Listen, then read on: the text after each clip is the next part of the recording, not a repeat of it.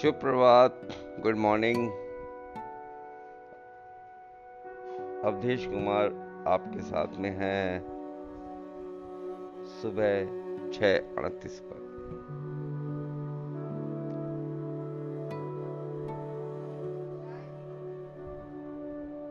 आप ध्यान रखें, कोरोना का समय चल रहा है। मास्क का प्रयोग करें। खान पान पे ध्यान रखें, अपना इम्यूनिटी सिस्टम स्ट्रांग रखें, अपना ध्यान रखेंगे। तो आप स्वस्थ रहेंगे। और ये हमारी आज की पहली प्राथमिकता है। चलिए, चलते हैं। अपनी कहानी पर आज की कहानी का शीर्षक है दृष्टिकोण।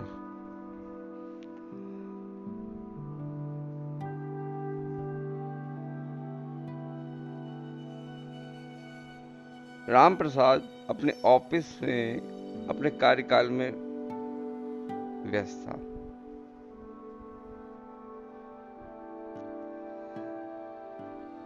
बहुत सारे काम थे, घरेलू उन्हें निपटा रहा था। इतने में उसका छोटा बेटा जो दस साल का था, सौम्य। सौम्य को बार बार क्वेश्चन पूछने की आदत थी, प्रश्न पूछने की आदत थी और प्रश्न का सारा जवाब उसको मिलता था, उसको अपने पिता से। तो सौ में हर दस पंद्रह मिनट में पिताजी को डिस्टर्ब करता। तो पिता को खींच हो गई। तो सोचा क्यों ना कोई उसे ऐसा काम दे दिया जाए, जिसे करने में उसको घंटों लग जाए, ताकि मैं अपना काम शांतिपूर्वक कर सकूँ। तो इस एक बुक उठाई उसने। उसमें मैप वर्ल्ड मैप था। उसने वही पेज फाड़ा।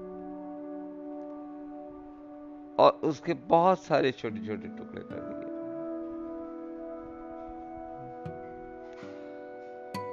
बच्चे से कहा, बेटा, ये वर्ल्ड मैप है। तुम इसको मिलाने की कोशिश करो और जब मिलो तो तुम अपना प्रश्न भी पूछना और ये मैप भी तुम बना के ले आना। पिताजी अपने काम में जुट गए। देखा पाँच मिनट बाद सौ में फिर हाजिर। बड़े आश्चर्यचकित कि आखिर इतना जल्दी कैसे आ गया सौ में हाँ बेटा, बताओ। पापा, ये रहा आपका मैप। देखा, मैप बिल्कुल एकदम सही बना हुआ है।